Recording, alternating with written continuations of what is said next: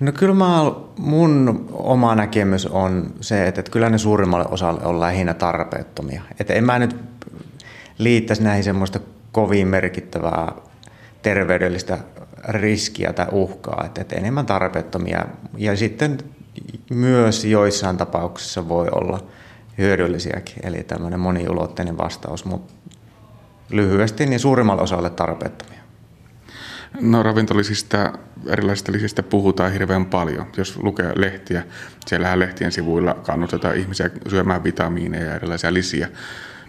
Lääkäreiden puolelle taas, jos mennään lääkärin pakeille, niin lääkäri ei välttämättä lusittele. Mistä tämä epäsuhta johtuu? No mun oma käsitys, että, että varmaan tärkeimpiä syitä sille, että ihmiset käyttää ravintolisia on se, että osa varmaan ajattelee, että tästä voisi olla jotain terveydellistä hyötyä. Et kuitenkin kun vitamiinit on tarpeellisia, niin sitä kautta ajatellaan, että, että ehkä sitten isommat määrät olisi vielä enemmän hyödyllisiä. Mutta sitten iso osa varmaan, ehkä suomalaisille olisi ehkä tyypillistä tämmöinen, että ajatellaan, että, että, että, että varmuuden vuoksi, että, että oma ruokavalio ei ole riittävän hyvä, niin syödään sitten riittävän, syödään sitten varmuuden vuoksi vitamiineja. Että, että varsinkin tyypillisesti joku monivitamiini vastaa just tähän, tähän ajattelumalliin. Että et sitten ajatellaan, että sieltä nyt tulee monipuolinen sekoitus, niin, niin, ja sitten ajatellaan, että no ehkä se välttyisi, välttyisi vaivoilta ja flunssilta ja ehkä jopa sairauksilta. Ja ilmeisesti tämä ajatus siitä, että enemmän on paremmin, niin aika yleinen. No kyllä se on. Kyllä se on ollut siis, että maalikoiden keskuudessa, mutta myös asiantuntijoiden keskuudessa. Että, että siitä oikeastaan juontaa erilaiset tutkimukset, joita on tehty tässä viime vuosia asti. Että, että on tutkittu oikeastaan niin kuin, pyritty vastaan tämmöisen kysymykseen, että jos vitamiinit on hyödyllisiä, niin onko sitten tavallaan lisää vitamiineista vaikka supplementtien tai ravintolisien muodossa, muodossa, niin onko siitä sitten jotain lisää hyötyä? No jos mietitään sitä, että miten vitamiineja Suomessa esimerkiksi käytetään, niin ketkä näitä vitamiineja käyttää? Voiko sitä vääntää minkäännäköistä profiilia, että mikä on tällainen peruskäyttäjä? No kyllä jonkun verran pystyy luonnehtimaan. Et, et ehkä tyypillisimmin naiset käyttää yleisemmin kuin miehet ja sitten kyllä se on jo, jossain määrin sidottu koulutukseen ja elintasoon. Et yleensä niin kuin parhaiten toimeen tulevat, parhaiten koulutetut niin käyttää yleisimmin. Eli yleensä stereotypia voisi olla, että korkeasti koulutettu, hyvin toimeen tuleva nainen. Voisi kuvitella, että tähän sama ryhmä on kuitenkin se, joka muussakin toiminnassaan, muussakin elämässä ottaa huomioon näitä terveysnäkökulmia, eli syö vähän terveellisemmin ja liikkuu vähän enemmän. Sen lisäksi sitten vielä käytetään näitä ravintolisia. Kyllä näin, näin nimenomaan on ja, ja toisaalta tässä on just se dilemma, että, että nämä henkilöt on todennäköisesti juuri niitä, jotka vähiten siitä käytöstä hyötyy. Että et, et käytännössä niin juuri ne, joiden ruokavalio on puutteellisin ja elintavat muutenkin huonommat, niin, niin sieltä löytyy sitten se ehkä ryhmä, jotka jossain tapauksessa voisi hyötyä. Et, et, et esimerkiksi on, on erilaista vitamiinista ihan selkeää puutosta. No jos nyt mennään lääkärin pakeille, niin lääkärin tosiaankin suhtautuu näihin lisiin varmaankin vähän eri tavalla kuin äh, vaikkapa terveysaiheiset lehdet, joissa niitä tuputetaan suorastaan. Millaisessa tilanteessa lääkärit vitamiineja esimerkiksi tuputtavat tai tarjoavat? Varmaan aika harvoin. Että kyllähän se yleensä pitäisi olla se tavallaan niin perustelu sille käytölle on se, että, että pitäisi olla jotain näyttöä siitä, että, että ravin, jostain vitamiinista tai kivennäisaineista on puutosta tai sitten on sit välitön tai on perusteltu uhka sen puutokselle. Ja tämä pitäisi tietysti olla jollain tavalla todennettu, että kyllähän se niin kuin tavallaan lääketiede perustuu sille, että sinne pitää olla sille käytölle perustelut, olisi sitten lääke tai jossain tapauksessa niin kuin ravintolisääkin. Näistä vitamiinien äh, hyödyistähän puhutaan paljon ja, ja niistä on varmasti hyvin monennäköistä ja monen suuntaista tutkimusta. Minkälaista tutkimusnäyttöä siitä on, että äh, vitamiinilisillä saadaan jotain hyötyä oikeasti aikaan? No varmaan kokonaisuudessaan nämä tutkimukset on, joita muuten on aloiteltu tuossa joskus 80-luvulla laajalla, laajassa mittakaavassa tekemään, niin on ollut pitkälti pettymys et, et ei ole oikeastaan nähty johdonmukaisesti, että et ravintolisilla olisi edullisia vaikutuksia. Ja toki tietysti näissä niin kun on keskitytty joihinkin tiettyihin valmisteisiin, yleisiin, yleisimpiin vitamiineihin ja jossain vaiheessa tutkittiin erityisesti antioksidantteja. Ja sitten myös sairauksista on keskitytty lähinnä tärkeimpiin kansanterveydellisiin ongelmiin, sydäntauteihin ja syöpiin. Et, et näiden osalta on tulokset aika pitkälti pettymys, että et ei siellä oikeastaan niin johdonmukaisesti olla havaittu, että, että olisi etua.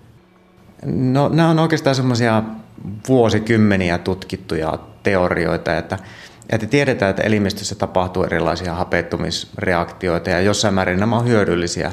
Ja et, et ihan niin kuin joka päivässä niin energia-aineen vaihdunnassa, jota siis tapahtuu joka hetkellä, niin, niin syntyy erilaisia hapettumistuotteita. Ja ajatellaan, että niitä syntyy joka tapauksessa ja elimistöllä on antioksidanttijärjestelmä, joka pystyy käsittelemään ja neutralisoimaan näitä yhdisteitä. Mutta sitten joissain tilanteissa, jos näiden hapettuneiden tai hapettumistuotteiden määrä on ylittää tavallaan se elimistön kapasiteetin käsitellä, niin sitten sit tämä voi olla, voisi olla niin kuin haitallinen. Ja siinä tilanteessa niin kuin ajatellaan, että, että ylimääräisistä antioksidanteista, vaikka ravintolisien muodossa, niin voisi olla sitten lisää hyötyä. Että se tavallaan ehkäisisi näitä hapettumisen aiheuttamia tuhoja. Ja nämä erilaiset hapettumistuotteet niin voi periaatteessa aiheuttaa kaikille elimistökudokselle tuhoja. Ja ajatellaan, että sitä kautta ne voisi lisätä riskiä sairastua sydäntauteihin, syöpiin, periaatteessa kaikkiin kroonisiin sairauksiin. Niin lyhyesti homokystinin teoriasta, että että se on sitten taas hieman erilainen kuin tuo antioksidanttiteoria, että ajatellaan, että Tämä oikeastaan jo kauan aikaa sitten havaittu, että, että henkilöille, jotka sairastuu sydäninfarktiin ja on, tai sitten on jotain muita sydäntautia, niin heillä on korkeammat homokysteenin pitoisuudet, joka on semmoinen metionini aminohapon aineenvaihduntatuote. Ja sitten tämmöinen havainto on sitten oikeastaan käynnistänyt tämmöisen tutkimusketjun, että ajateltiin sitten, että olisiko tämä korkea homokysteeni riskitekijä sydäntaudeille ja sitten toisaalta, että, että pystytäänkö sitä laskemaan ja sitä kautta vaikuttaa edullisesti terveyteen. Ja tässä on sinänsä semmoinen mielenkiintoinen tarina, että, että havaittiin, että esimerkiksi erilaisilla B-vitamiineilla, B6, foolihapolla ja sitten B12-vitamiinilla voidaan laskea homokysteenipitoisuuksia, mutta sitten tämä ei kuitenkaan vaikuttanut siihen sydäntautiriskiin. Et se teoria piti osittain paikkansa, mutta sitten ei kantanut ihan loppuun asti. Vaikuttaa siltä, että nämä sekä antioksidantti- että homokysteeniteoriat romuttuu tässä aikojen kuluessa.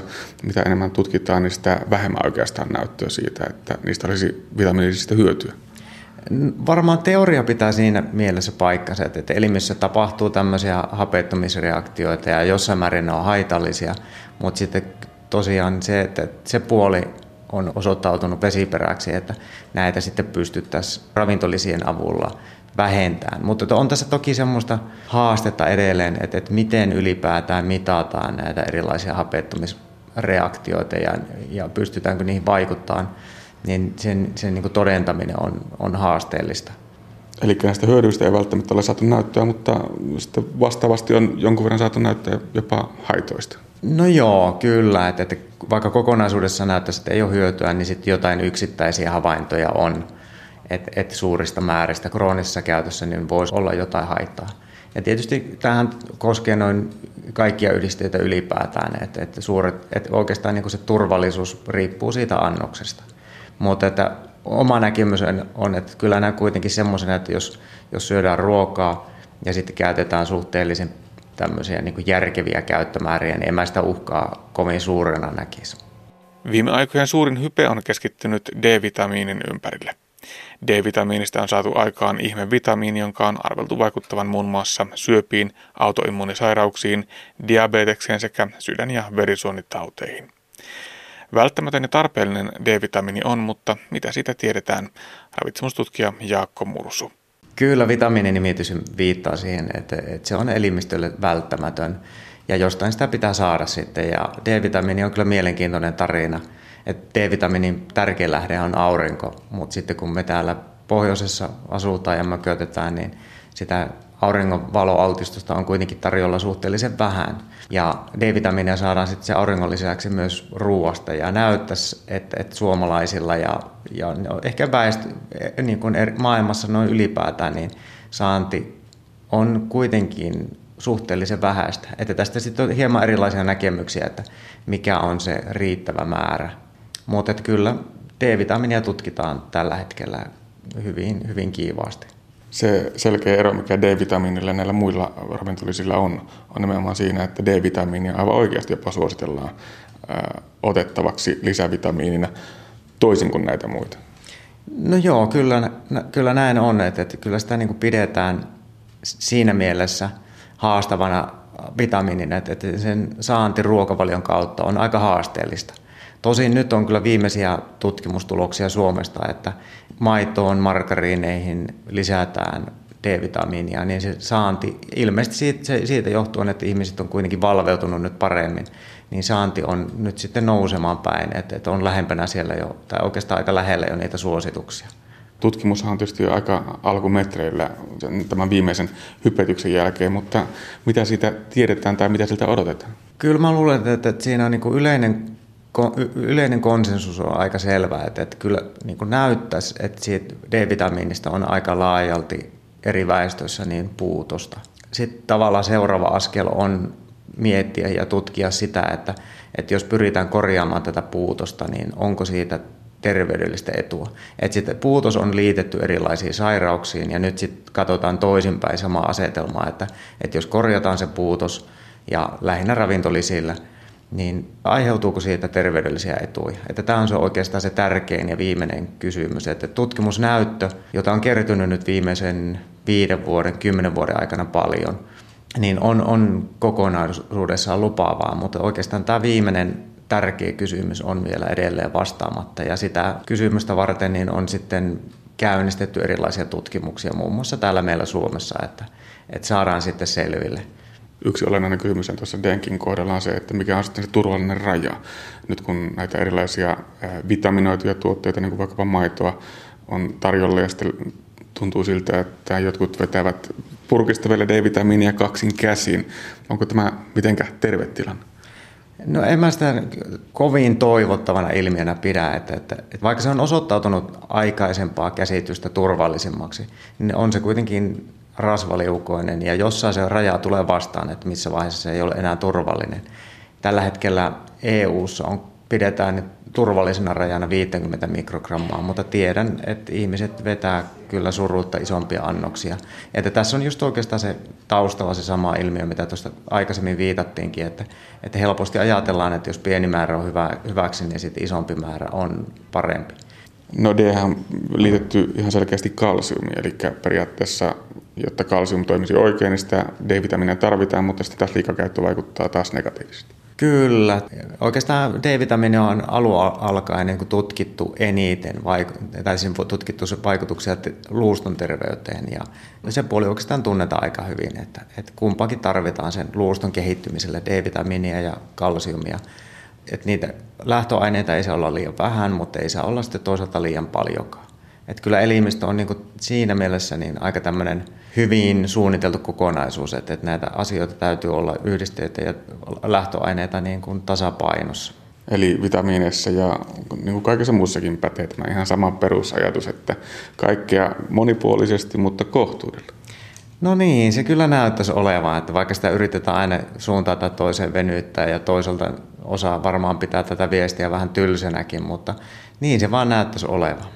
No jos nyt ajatellaan sitä, että kun näiden muiden ravintolisien osalta on voitu jo todeta, että ei nyt välttämättä niin maailmaa kaatavia ole tarpeellisia, joo, mieluut ehkä ravinnon kautta, mutta nyt sitten tämä D-vitamiinihype, joka nostaa päätä, ihmiset lataa odotuksia ja toiveita siihen, että tätä kun otetaan, niin kaikki toimii.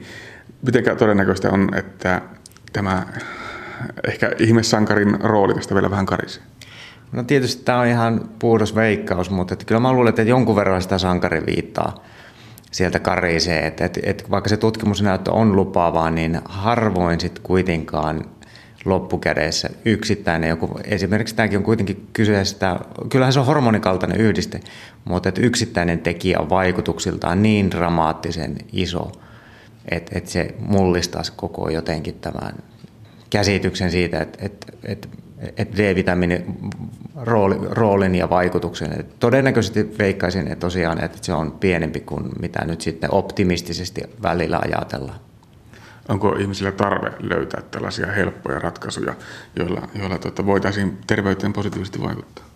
No on. Kyllä tämä on semmoinen yleismaailmallinen ja, ja tota, toistuva ilmiö, että, että yleensä halutaan semmoista helppoa mustavalkoista ratkaisua. Että sama koskee erilaisia laihdutusruokavalioita. Että tavallaan se niin kuin, ihmiset haluaa helppoja ratkaisuja. Sen takia olla, haluttaisiin mielellään joku pilleri ja selkeät ohjeet, että mitä pitäisi tehdä, mitä ei. Ja sitten ehkä se on semmoinen ihmisille tyypillinen luontiinpiirre, että toivotaan semmoista jotakin ihmeparannusta, vaikka ihmissään tajutaan, että tämä on ehkä katteeton toive.